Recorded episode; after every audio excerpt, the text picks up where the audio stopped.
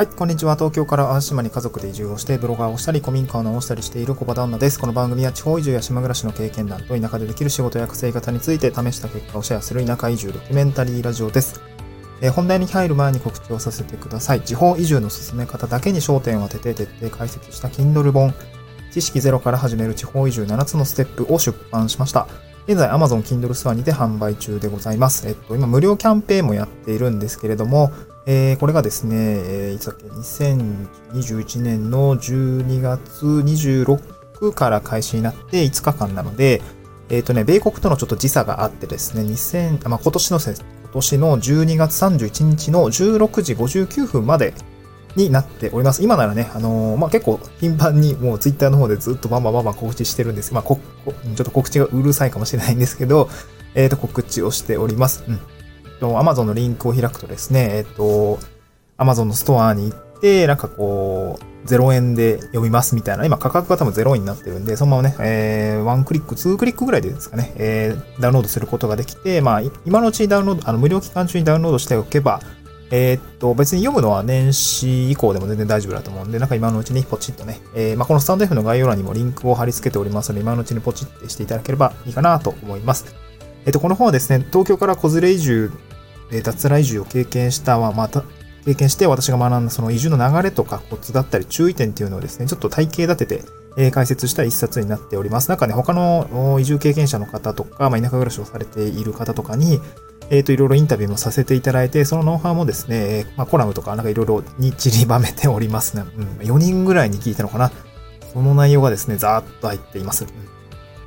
あと、4章立てで、7つのステップという形で、一応ステップ形式で書いておりますね。比較的、地方移住の進め方については、読みやすい内容になっているのかなと思っております。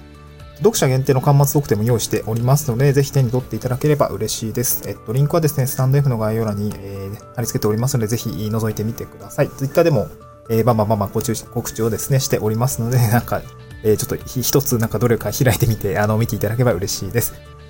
今日の本題もですね、本題に入っていくんですけども、本題もその地方移住をテーマにしてね、Kindle 本を出版した話なんですけれども、今回のトークテーマは地方移住をテーマに Kindle 本を出版したら分かった意外な事実ですね。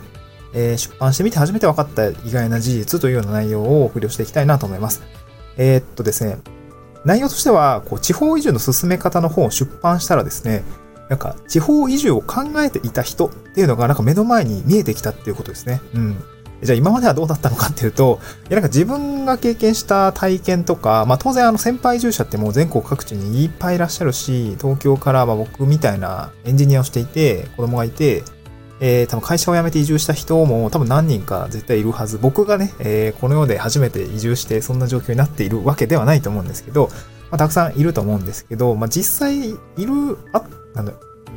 っちにね、本当に移住してきて、でからお会いした人は何人かいるんですけど、これからまだ移住してないんだけど、これから今そういう気持ちで、これから移住をしたいっていう方には、あんまり直接会う機会とか出会う機会ってなかったんですよね。なので、ブログとか情報発信とかをしているし、今こうやって話していたりもするんだけれども、やっぱり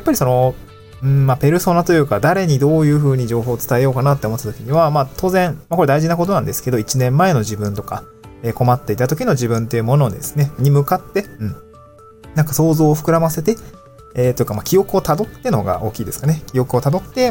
その人が役に立てるようにお話をしていく。僕であれば1年前に、本当にね、もう2年前か、移住を考え始めた、漠然と考え始めていた時期があって、いや、どこから始めたもんかなとか、まず移住相談かな、みたいな。そういう状況だったんですけど、そういった時にですね、進め方もわからないし、誰に相談したからいいかもわからない。どこに行ったらいいのかもわからない。何から手をつけたらいいのかわかんないっていう状況だったので、そういった方向けに、背中を押す一冊が書けたらいいかなと思った、一冊を書くのは最近の話なんですけど、情報が発信できればいいかなと思っていたんですよね。で、ただ今回ですね、その地方移住の進め方っていう本をですね、出版したら、コメントがいただけるわけですよ。感想とか、すごい、いただける、もう出版心待ちにしていました、みたいな方もコメントいただいて、いや、マジっすかみたいな。もう、めっちゃドンピシャな、しかも子連れ移住で、みたいな感じで、いや、めちゃくちゃドンピシャな方もいらっしゃるもんだなと思って、そういう方がですね、もう現実の世界で見えてきたっていうことが、すごくね、意外な事実だったなと思ったんですよね。そういうことを想定して出版をしたわけじゃなかったんですけど、出版してみたら、良かったです。僕も今同じ状況なので、この本が読めて良かったですみたいなこう感想がいただけて、あ、やっぱりそういう人いるよねみたいな自分みたいな人いるよねみたいなのがね分かってね、なんかすごく良かったんですよね。でこれ何が良かったかっていうと、その情報発信をしている中で、そのさっき言った相手が見えない状況っていうのはちょっとやっぱ辛かったんですよね。ちょっと辛かった。本当にこの方向性で合ってるんだろうかとか、誰かが楽になっているんだろうかみたいな、そういうことがなんか気持ち的になかったというか、まあ別にそういうことは考えないようにはしてたんだけども、なんかちゃんとね、世に出したらちゃんとリアクションが返ってきたことがね、僕にとってはすごく嬉しかったし、なんか少し楽になりました。うん。なんか実は移住を考えていたんだけれど、全然行動できないままの私だったんですけどっていう人がですね、なんか確かに実在していたのが分かったのがすごく良かったし、まあなんか意外な事実だったなというところを感じました。まあこれ本当ね、私自身も行動して良かったなと思いました。うん。まあ地方移住、なんでそうなっちゃうのかな、なんでそういう風にこう地方移住考えてるけど、そういう人って目につかないんだろうみたいななんでか考えたんですけど、まあ地方移住っていうものがですね、あまりにこう漠然としすぎていて、こうニーズが顕在化していないような話なのかなというふうに感じたんですよね。うん、なんか実態があまりにもこうなんか概念的すぎて、こうそうわかんないじゃないですか。なんか職業でもないし、なんだろうな、なんていうんですかね、もう。よくわかんないもんじゃないですか、地方移住したいっていう感情って。言葉ではわかるんだけど、なんていうのかな、捉えられなくないですか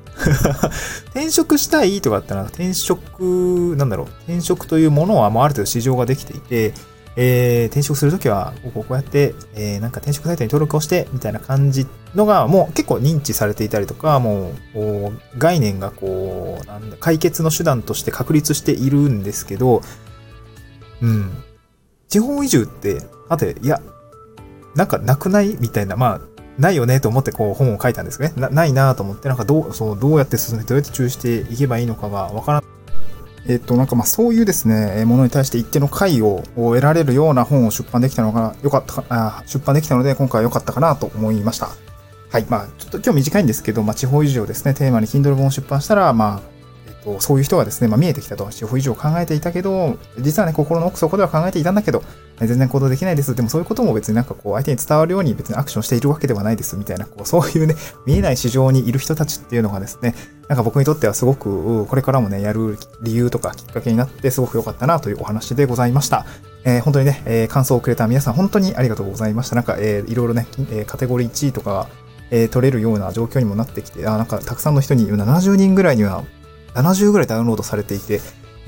多くの人に手に取ってもらえているのがすごく嬉しいなと思った次第でございます。まあ、今日はですね、そんな感想とか口コミみたいな、あとなんか Kindle にもレビューがついて、まあ、それをね、なんか、良かったなと思っていて、なんか全部この感想とかをね、まとめて追記をしたんですよね、ブログのページに。うん。まあ、書籍紹介の口コミの記事、まとめみたいな感じの記事をですね、ちょっと追記をしたので、こちら合わせて読みたいに書いておきましたとか、スタンド F の概要欄にリンクを貼り付けておきましたので、ぜひ、まあ、他の方がどういった感想を抱いているのかなっていうのをですね、見たい方はこちらもぜひ見てみてください。はい。ぜひよろしくお願いします。また次回の収録でお会いしましょう。バイバイ。